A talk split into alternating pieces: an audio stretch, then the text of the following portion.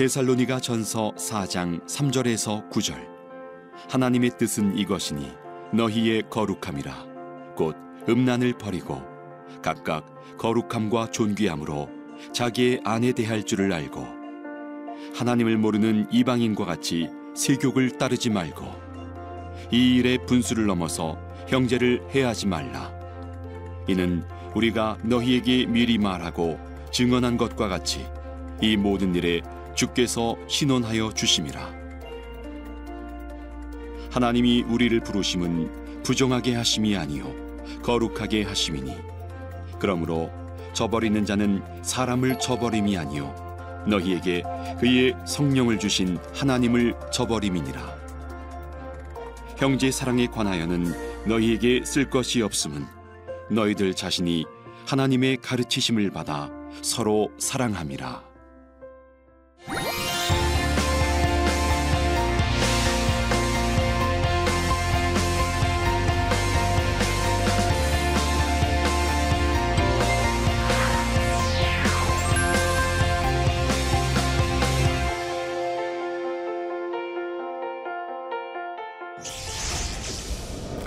안녕하세요. 나침반 바이블 데살로니가 전후서를 담당한 조경호 목사입니다.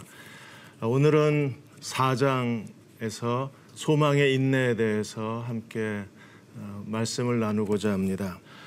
오늘 4장을 통해서 우리가 함께 배워야 할 세 가지 중요한 포인트가 있습니다. 하나는 소망의 인내라는 것이 과연 무엇인가?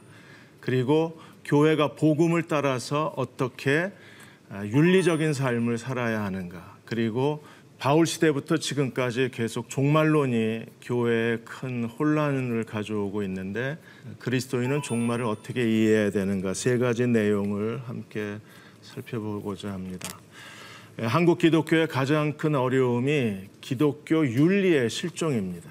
그래서 어떻게 우리가 윤리를 회복할 것인가가 어, 저희들의 최근의 큰 관심사이기도 합니다. 에드가 프랭크라는 분이 그분이 그 크리스찬 센츄리 잡지에다가 글을 하나 썼습니다. 재단이라는 글을 썼는데 우리가 살고 있는 삶의 일상생활이 전부 하나님께 예배를 드리는 재단이 되어야 한다고 했습니다. 그래서 상점의 계산대 그리고 일하는 작업대 그리고 아내들이 일하는 조리대 이런 모든 일상에 서 있는 공간이 예, 길가의 성전이 되어야 하고 그리고 하나님께 드리는 예배의 공간이어야 한다고 했어요. 여기서 일상의 예배자라는 말이 나왔습니다. 이제 우리가 어떻게 살아야 할 것인가를 아, 함께 고민했으면 합니다. 4장의 아, 첫 번째 주제는 4장 1절과 2절에 하나님을 기쁘시게 하는 삶을 살라는 거예요.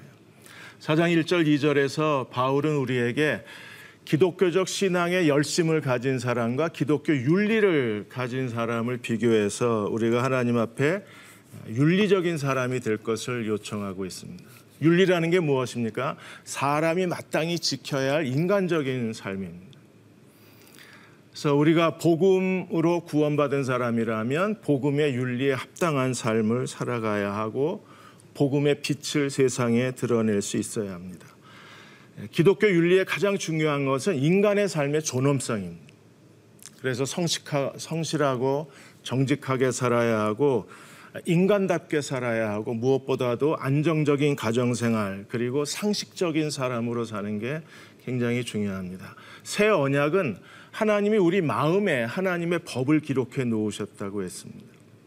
그 마음과 인격에 하나님의 말씀이 기록된 사람이라면 그의 삶의 모든 행위도 하나님 말씀이어야만 합니다. 그래서 바울은 4장 1절 2절에서 내가 끝으로 종말로라고 했습니다. 그러나 이후에도 4장 5장의 말씀이 많이 남아 있어요. 여기서 끝으로라는 말은 이것이 정말 중요하다는 겁니다. 그래서 바울 서신은 첫 번째 부분이 윤리 그 지식에 대한 부분이고 두 번째 부분이 윤리에 대한 부분입니다. 이제부터가 정말 중요한 거예요. 너희가 마땅히 어떻게 행하며 하나님을 기쁘시게 할 수 있는가를 우리에게 배웠으니 너희가 행하는 바라 더욱 많이 힘쓰라. 데살로니가 교회는 이미 하나님의 가르침을 받아서 바울의 가르침을 받아서 하나님을 기쁘시게 하던 교회였었습니다. 바울은 이 데살로니가 교회에 너희가 이미 행하고 있다. 그들은 이미 실천하고 있었던 사람입니다. 그런데 너희가 더 많이 실천하기를 원한다고 했어요. 그리고 2절에 주 예수로 말미암아 너에게 무슨 명령을 준 것을 너희가 아느니라. 그들은 마땅히 어떻게 행할 것을 알았고 그렇게 살고 있었습니다. 그리고 바울이 준 명령을 이미 알고 있었던 사람입니다. 오늘 우리에게 필요한 이 시대에 필요한 그리스도인의 참된 모습이 이 모습입니다. 하나님 말씀을 알고 복음이 무엇인가를 알고 그것을 삶으로 보여줄 수 있는 사람들입니다.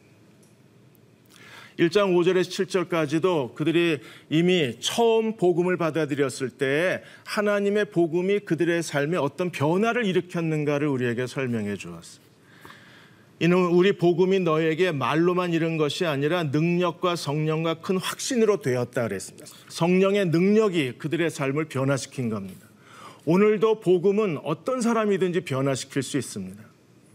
복음이 변화시킨 사람들만이 기독교 윤리의 삶을 살 수 있어요. 그들은 무슨 일에든지 하나님을 기쁘시게 하는 삶을 살 수 있습니다.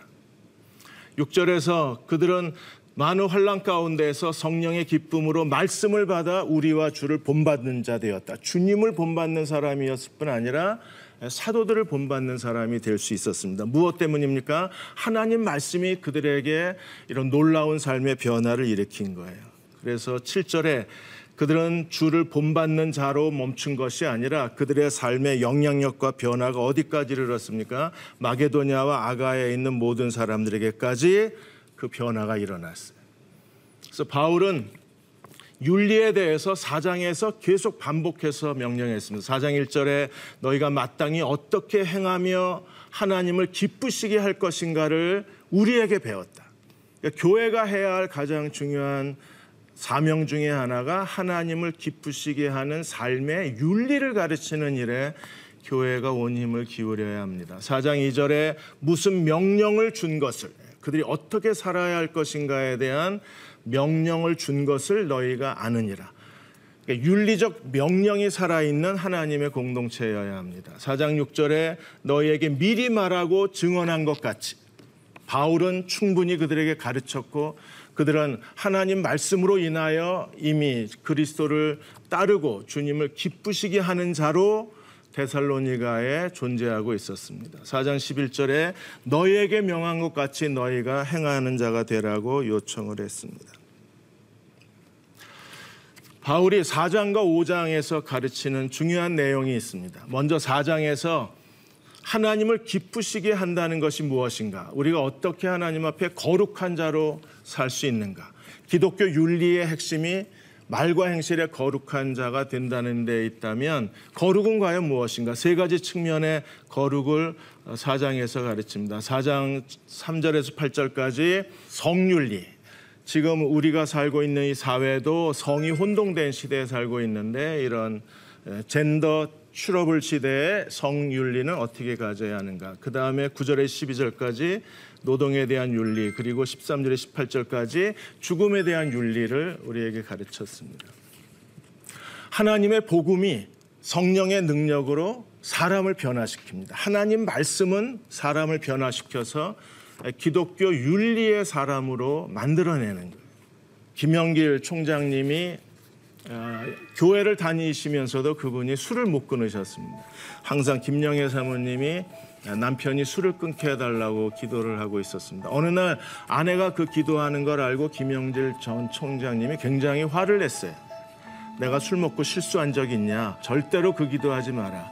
그러다 어느 날 한경진 목사님의 설교 테이블 듣고 그 집안에 벽장 하나가 아주 비싼 양주로 가득 차 있었습니다. 네, 총장님이 그걸 다 싱크대에다 부어버리기 시작했어요. 양주 새 것도 있고 비싼 것도 있으니까 김영애 사모님이 그 비싼 건 놔두라고 그랬는데 김영길 총장님이 내 마음에 꺼린 걸 누구에게 주겠느냐 다 아낌없이 쏟아 부었습니다. 이게 변화입니다. 하나님을 기쁘시게 하는 사람으로 변화가 되어야 그 사람이 복음의 사람이라고 우리가 말할 수 있습니다. 자, 첫 번째 하나님의 뜻 거룩함에 대해서 보겠습니다. 당시에 헬라와 로마 사회는 아주 성적 방종의 시대였었어요. 대표적인 두 도시가 고린도와 데살로니가입니다. 여기에 하나 더 추가한다면 에베소 도시입니다. 우리가 아는 것처럼 에베소에는 아데미 숭배로 인해서 여러분들이 한번 아데미를 검색해 보시면 그 아데미 숭배가 어떤 상징인가를 알 수 있을 것입니다.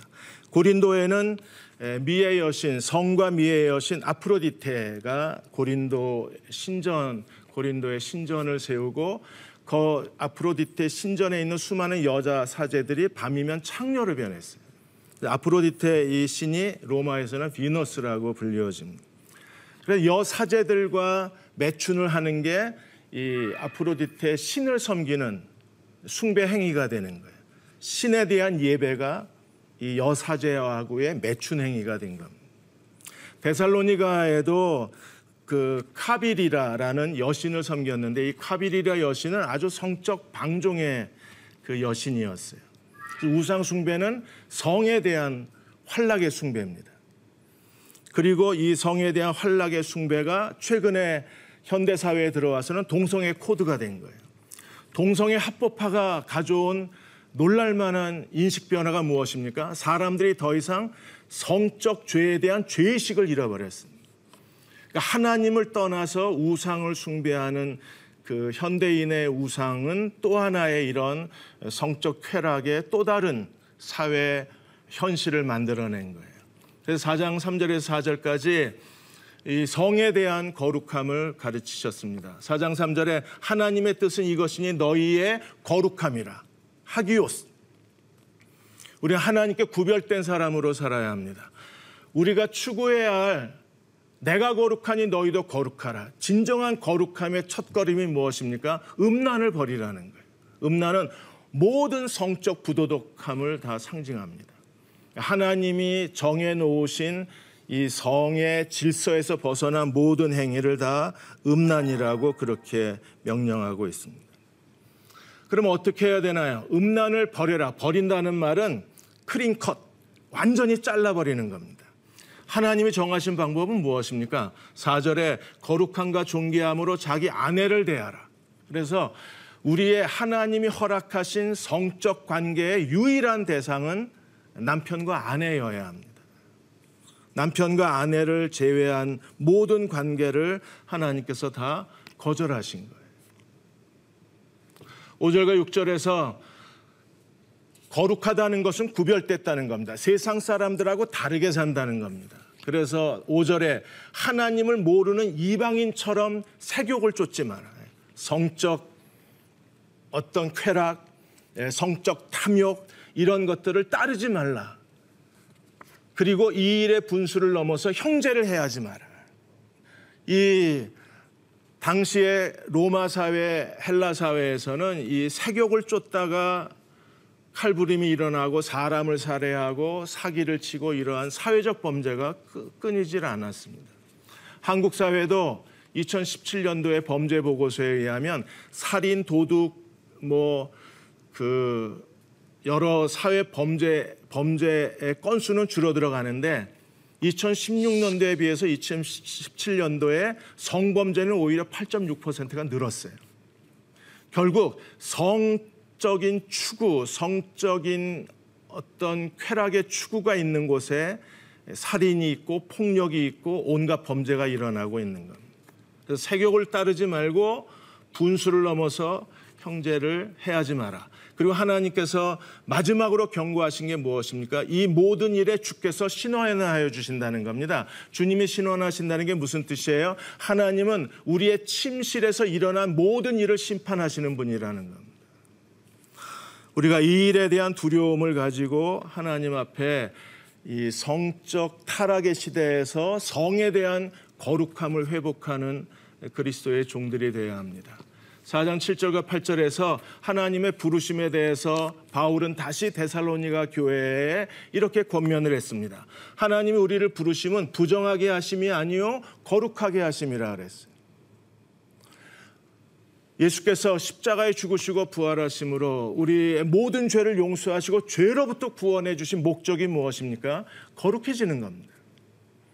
근데 여전히 세상 사람처럼 이방인처럼 세욕을 쫓고 이방인처럼 음란하게 행하고 이방인처럼 부정한 삶을 산다면 그 사람이 정말 구원받은 사람이라고 할 수 있을까요? 그래서 4장 8절에 저버리는 사람, 만일에 이 하나님의 부르심을 따라 살지 않는 사람이라면 그는 사람을 저버린 것이 아니라 성령을 주신 하나님을 저버림이라고 했습니다. 성령이 내주하시는 목적이 무엇입니까? 우리를 날마다 변화시켜서 하나님이 거룩하신 것처럼 말과 행실에 거룩한 자를 만드시는 게 성령이 하시는 일이에요. 그러므로 이방인처럼 세격을 따르고 음란에 빠진 모든 사람들은 하나님의 부르심을 저버린 사람이고 성령을 주신 하나님을 하나님께 등을 돌린 사람들입니다. 그러므로 우리는 하나님 중심적인 그리스도의 종들이 되어야 합니다. 하나님이 거룩하신 것처럼 거룩한 자로 살아가야 돼요. 무엇보다도 당시 헬라 로마 사회가 성적 부도덕의 시대였기 때문에 우리가 이런 성적 부정함 속에서 하나님 중심적인 삶을 살아가야 합니다. 그렇게 사는 게 하나님 뜻이고 그렇게 살지 못하면 하나님의 심판을 받게 되고 하나님은 우리가 거룩한 자로 살도록 부르셨고 또 거룩한 자가 될 수 있도록 성령을 주신 하나님이시기 때문입니다.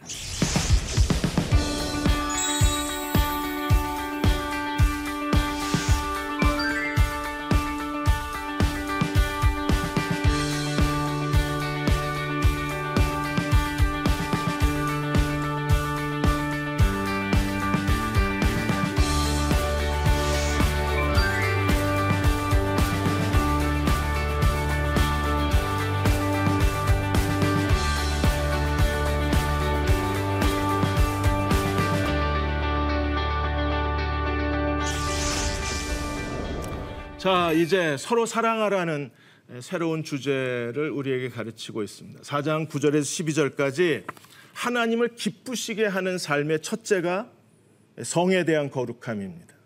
하나님을 기쁘시게 하는 삶의 두 번째 주제는 서로 사랑하라는 주제입니다.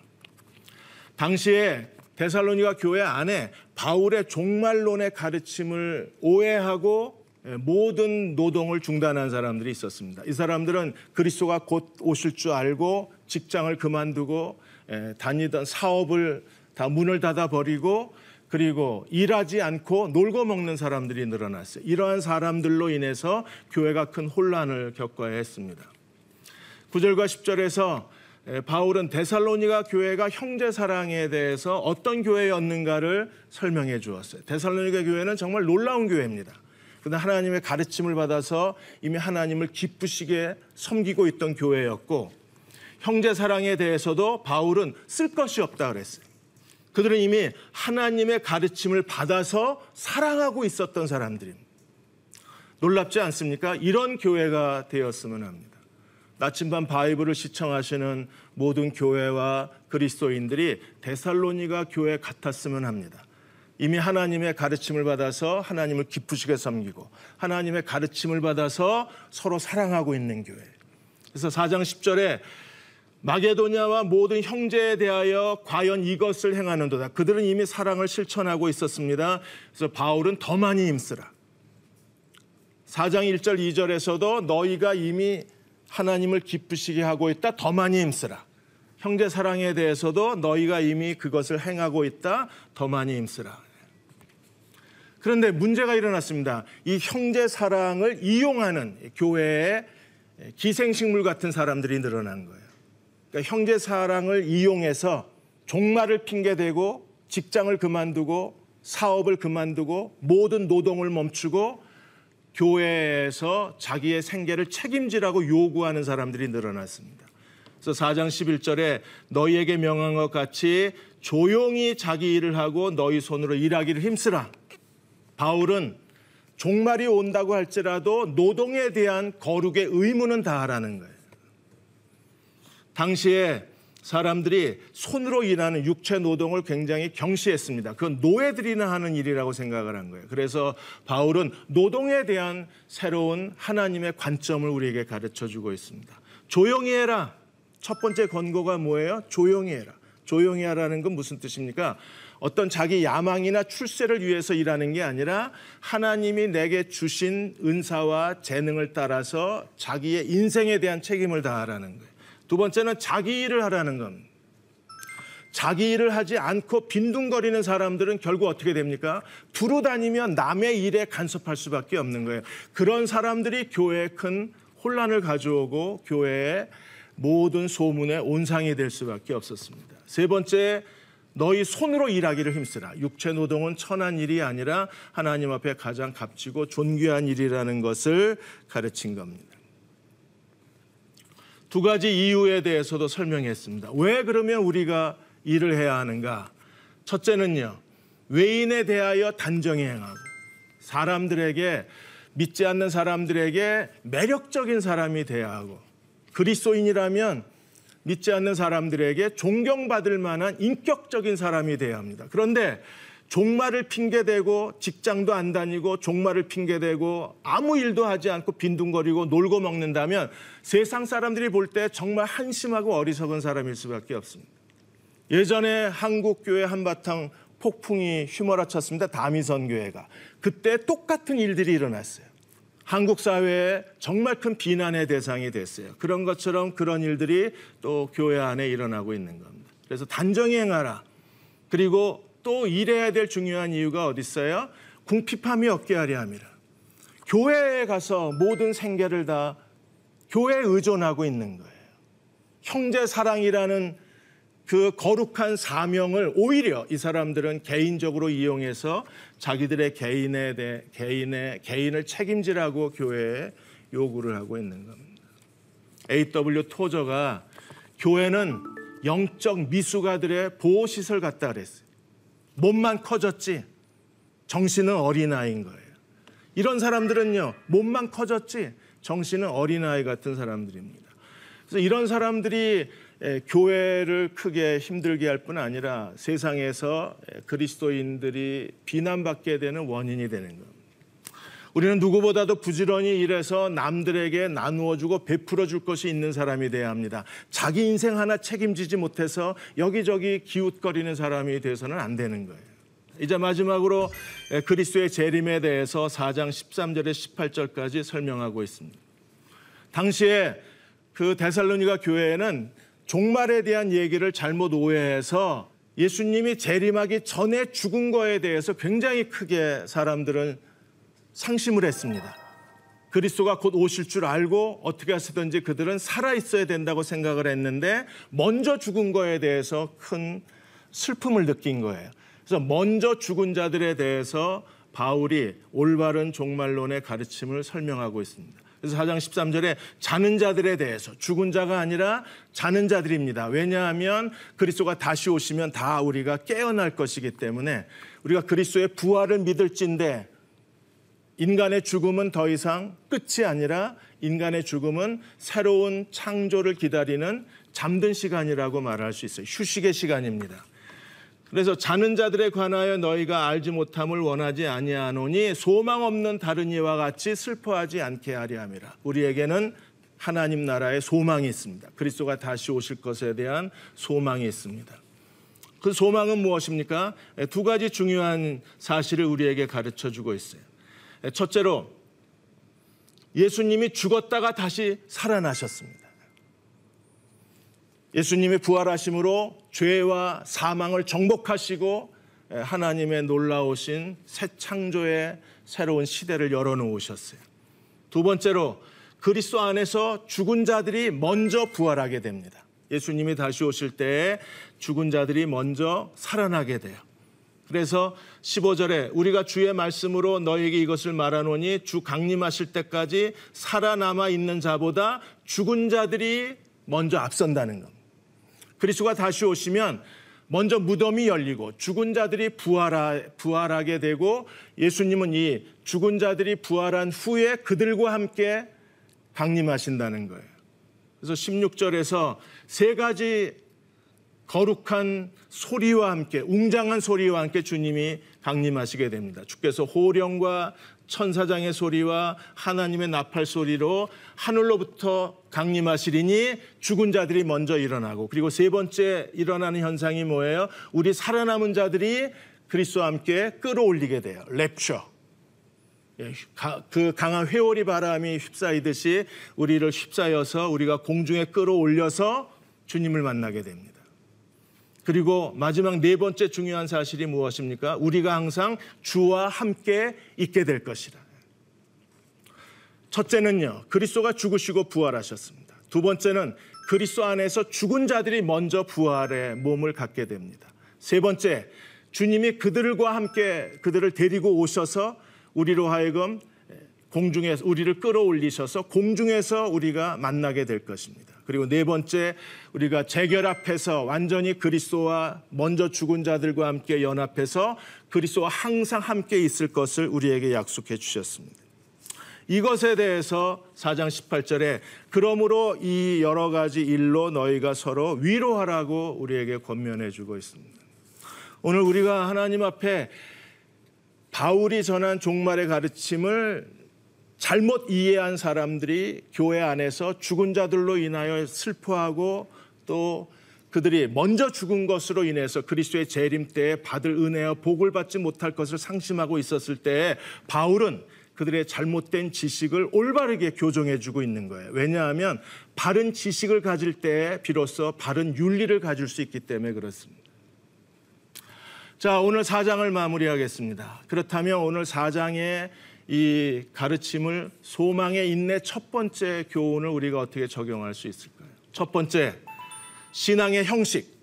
예배 드리고 기도하고 성경 읽고 이 신앙의 형식적 행위도 중요합니다. 그러나 그것만큼 중요한 게 거룩의 윤리입니다. 우리는 신앙의 열심을 내야 할 뿐 아니라 거룩한 사람으로서의 인격적 삶을 회복하는 데 온 힘을 다 기울여야 합니다. 두 번째로 가정과 성윤리가 무너지는 시대입니다. 지금 또 다른 앞으로 뒤태가 우리 앞에 있고 또 다른 아담의 신상이 우리 사회에 서 있습니다. 양성평등이 아니라 성평등이 된다는 건 굉장히 중요한 문제입니다. 양성평등은 하나님이 창조하신 남자와 여자가 동등하다는 겁니다. 근데 성평등은 하나님이 남자를 창조하셨을 뿐 아니라 여자를 창조하시고 그리고 동성애도 하나님이 창조하셨다는 말이 돼요. 그래서 성평등은 오늘 젊은이들에게 자라나는 아이들에게 이 성에 대한 잘못된 인식을 불어넣기 때문에 우리가 오히려 가정과 성윤리를 회복하는 데 교회가 더 힘을 다 기울여야 할 것입니다. 마지막으로 잘못된 지식이 데살로니가 교회에 어떤 어려움을 가져왔는가를 알고 한쪽에서는 직장을 그만두고 한쪽에서는 예수님 오시기 전에 죽었다고 슬퍼하고 이런 해프닝이 일어난 것은 복음에 대한 잘못된 지식 때문입니다. 그래서 우리가 복음에 대한 바른 지식을 갖는 게 굉장히 중요한 일입니다. 오늘 우리도 데이빗 윌커슨이 말한 것처럼 하나님을 기쁘시게 하는 일에 우리의 모든 생애를 바쳐야 합니다. 그렇게 될 때 우리는 하나님이 거룩하신 것처럼 거룩한 자로 살아갈 수 있을 것입니다. 이제 5장에서 소망에 있는 두 번째 말씀을 같이 나누겠습니다. 날마다 거룩한 자로 살아가는 저와 여러분이 되시기를 주의 이름으로 축원합니다. 감사합니다.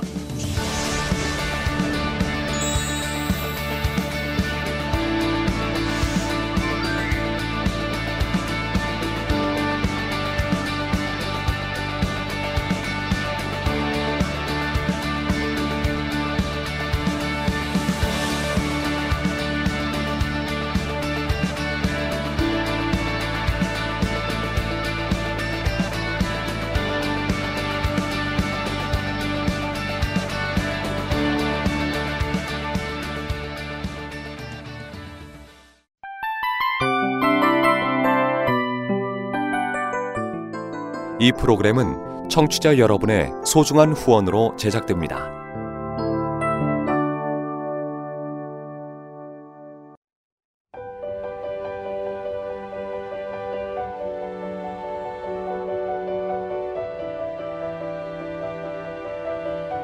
세상에는 수많은 교회들이 있지만 더 깊이 있는 말씀 강해를 찾기 위해 크기로만 교회를 선정하지 않습니다.